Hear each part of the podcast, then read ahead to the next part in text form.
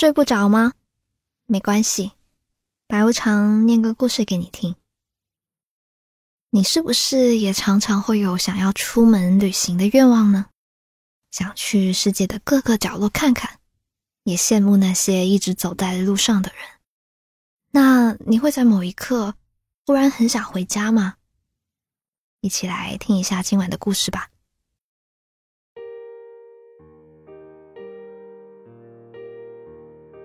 我小时候不喜欢用筷子，只是偶尔到长辈家里面吃饭，才会跟着大家一起用筷子。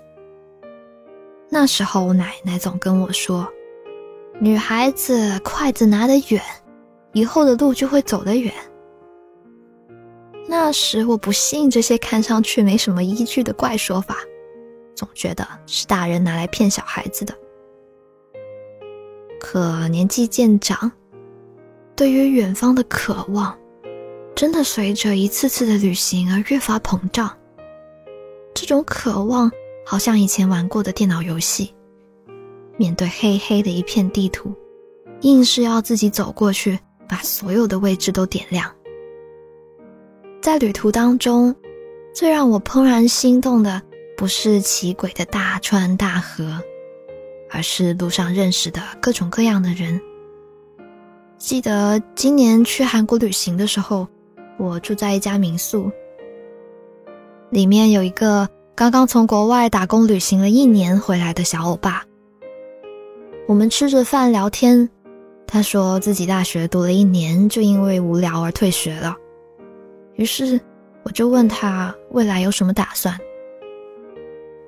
他说，人生不只有读书、找工作一种可能性。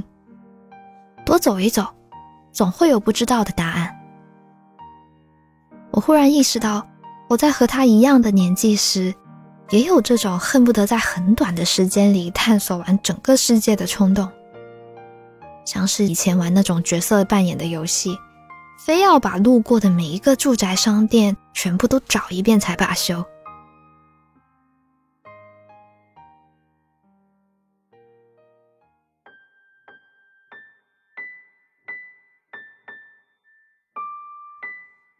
可事实总会告诉我们，远方的路有宝藏，也有荆棘。除了那些精彩偶遇的片刻，让你积攒了大量可以用来分享到朋友圈的照片，你也会遇到很多不能对任何人说的苦涩的一面。比如凌晨时分，前台没有服务员，一个人被锁在大厅的密码门外。我绝望的大声拍门，直到遇到其他的访客醒来开门。险些误了飞机航班，手指拍成了紫色。又比如在登山的路上迷路，和大部队脱离，趁着天黑前疯狂的凭着感觉向上追逐，好像是自己在跟运气打一个赌。在远方的。那些疲惫不堪的时刻，忽然想起自己的家。也许自己待在家里也没什么不好，远离外面的热闹风景，也远离外界的危机四伏，包容我一个人的傻笑，也接纳我噩梦中流的泪。所以偶尔待在家里的时候，我常常思索。旅行对于我的意义，我并不是文艺女青年，硬是要高歌旅行的意义。意识到生命的长度有限，而我们只能扩宽它的广度的时候，又觉得旅行这件事真好。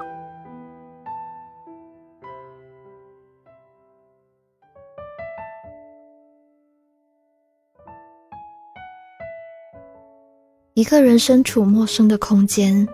常常会觉得自己的耳朵开启了屏蔽功能，外面听不懂的奇怪语言和不知道写了什么的广告牌都与自己无关，只能听到自己内心的声音。独自行走的时候，可以和自己进行漫长的对谈，把那些不能跟朋友们分享的秘密，反刍似的拿出来，跟自己聊聊天。问问自己，未来到底想要过什么样的生活，或者明天的早餐到底要吃些什么好。而且，一个人睡在陌生的床上的时候，身体无论怎么疲惫，我也会失眠。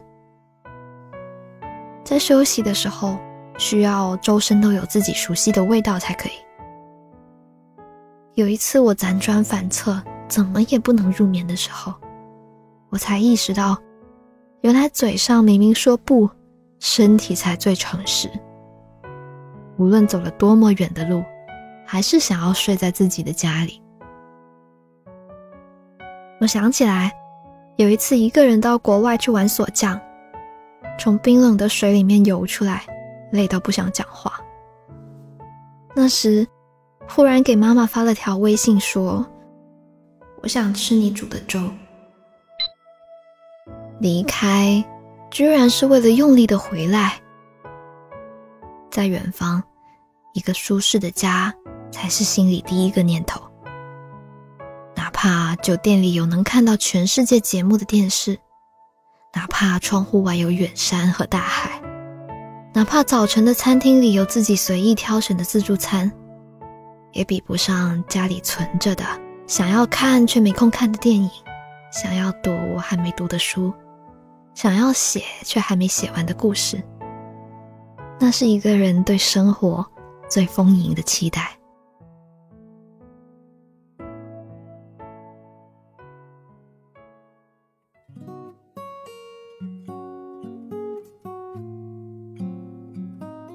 我小时候对于一个完美的家有过很多的幻想，喜欢买鞋子，想要一个会自动旋转的鞋架；喜欢买衣服，想要一个和房间一样大的衣帽间；喜欢看电影，想要一个能看到好多影片的投影仪和舒服的沙发；喜欢认真吃早饭，想要最好看、最舒适的碎花桌布。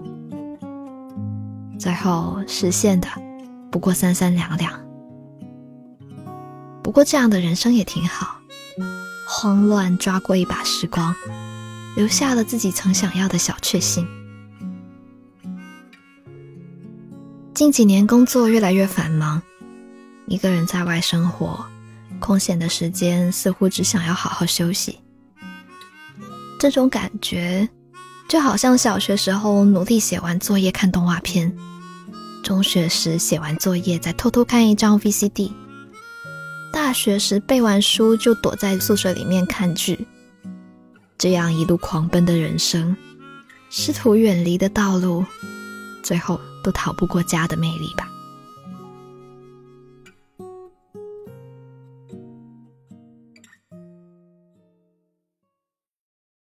今晚的故事念完啦。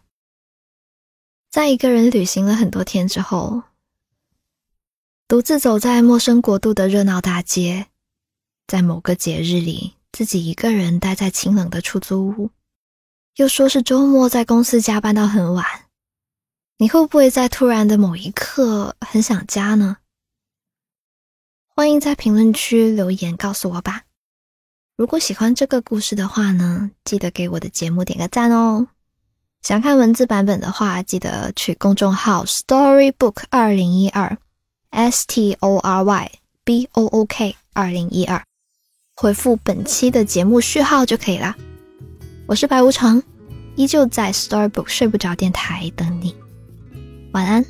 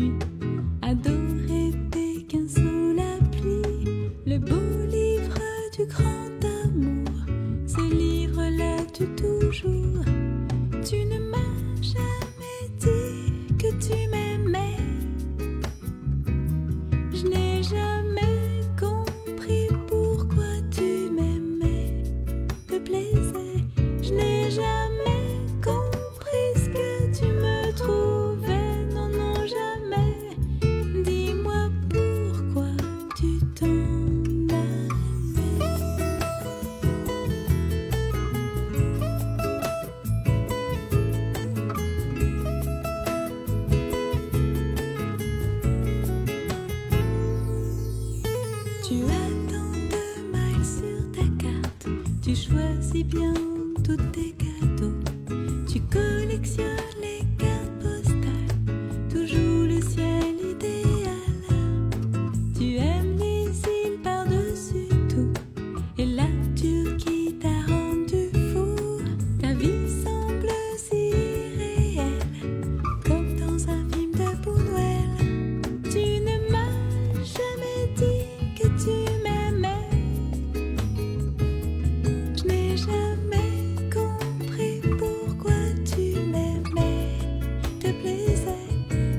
shall